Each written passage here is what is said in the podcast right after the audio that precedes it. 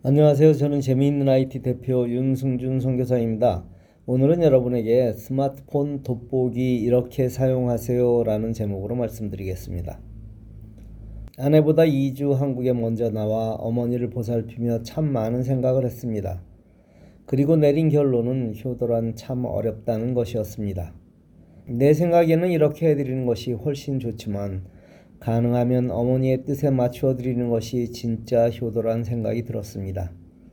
내 생각을 버리는 것은 아니지만 어머니의 생각을 그 위에 놓는 것. 그리고 갑작스런 작은 매형의 소천, 장례식 다음날 코로나. 누군가 제게 계속해서 좋지 않은 일이 생긴다는 뜻의 위로를 했지만 저는 한 번도 그렇게 생각해 본 적이 없습니다. 살면서 많은 일을 만나게 되지만 좋지 않은 일이란 없습니다. 그 일을 통해 무언가 반드시 하나님의 뜻을 찾을 수 있기 때문입니다. 문제는 어디에 포커스를 맞추는가입니다. 가끔 여러분도 스마트폰을 손에 들고 스마트폰을 찾아다니는 경우가 있으셨을 것입니다. 그리고 씁쓸해 웃으셨을 것입니다. 그런데 사실 이런 일은 매일 아주 자주 생깁니다. 스마트폰에 정말 좋은 기능이 있는데 그걸 몰라 사용하지 못하는 것도 스마트폰을 손에 들고 방법을 찾아 헤매는 것과 같습니다. 스마트폰으로 많이 사용하시는 것이 무엇인가요? 플래시는 대부분 사용하실 것입니다. 그리고 지난번 알려드린 나침반, 수평기, 개수기, 자 등도 이제는 사용하실 줄 아실 것이고요. 물론 나이가 적당히 드신 분의 경우 돋보기도 사용하실 것입니다.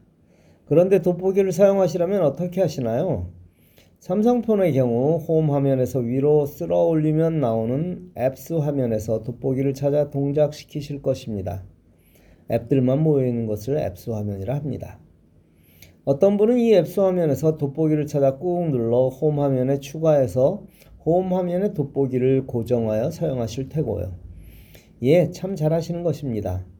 많이 사용하는 앱은 이렇게 홈 화면에 놓고 사용하시면 됩니다. 그런데 이 돋보기를 더 쉽게 사용하는 방법을 알려드리려 합니다.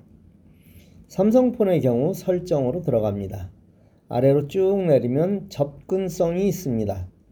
그걸 누르고 신성 향상을 누릅니다. 아래로 내려가면 돋보기가 있습니다. 그걸 누르면 돋보기 바로 가기라는 것이 보이는데 그 스위치를 켭니다. 다시 접근성 버튼 누르기를 누르면 원하는 방법을 선택하실 수 있습니다. 제일 위의 것을 선택하시는 게 가장 편하실 것입니다. 이제 여러분 스마트폰의 제일 아래에 원래 3개의 기호가 있었는데 오른쪽에 사람 모양 그림이 하나 더 생겼을 것입니다. 그게 돋보기 버튼입니다. 언제든지 이걸 누르면 돋보기가 나올 것입니다. 끌 때는 가운데 홈 버튼을 누르세요. 확대 축소는 손가락을 오므리고 펴서 할 수도 있고 플러스 마이너스를 이용하실 수도 있습니다. 그런데 이 돋보기는 돋보기가 아니라 카메라라고 설명하는 것이 더 나을 수도 있습니다. 실제 가운데 하얀 원 버튼을 누르면 사진이 찍힙니다. 그런데 일반 카메라와 달리 바로 갤러리에 저장되지는 않습니다. 일단 정지라고 보시면 좋겠습니다. 정지시켜 자세히 읽고 저장이 필요하면 오른쪽 아래 화살표를 누르면 됩니다. 정지를 해제하려면 왼쪽에 X를 누르면 됩니다. 어두우면 왼쪽에 플래시를 켜면 됩니다. 물론 다시 한번 누르면 플래시는 꺼집니다. 오른쪽 원 3개는 밝기와 조도를 조절하는 곳입니다. 물론 이외에도 색을 바꾸는 다양한 기능이 아랫부분에 있습니다. 어떠신가요? 일반적인 돋보기와는 다르죠? 돋보기는 정말 여러 용도로 사용할 수 있습니다. 일반적으로 문서를 읽을 때도 사용하지만 책상 밑과 같이 불편한 곳에 있는 무언가를 읽어야만 할 때 바로 이 돋보기를 이용하면 됩니다. 이제 여러분은 한 번의 터치로 돋보기를 사용할 수 있게 되었습니다. 사용 방법이 쉬워야 사용합니다. 그런 의미에서 여러분은 이 돋보기를 자주 사용하시게 될 것이고 여러분의 사용을 보고 다른 이들도 따라하게 될 것입니다. 어떻게 설정했다고요? 설정, 접근성, 신성 향상, 돋보기, 돋보기 바로가기 버튼 온.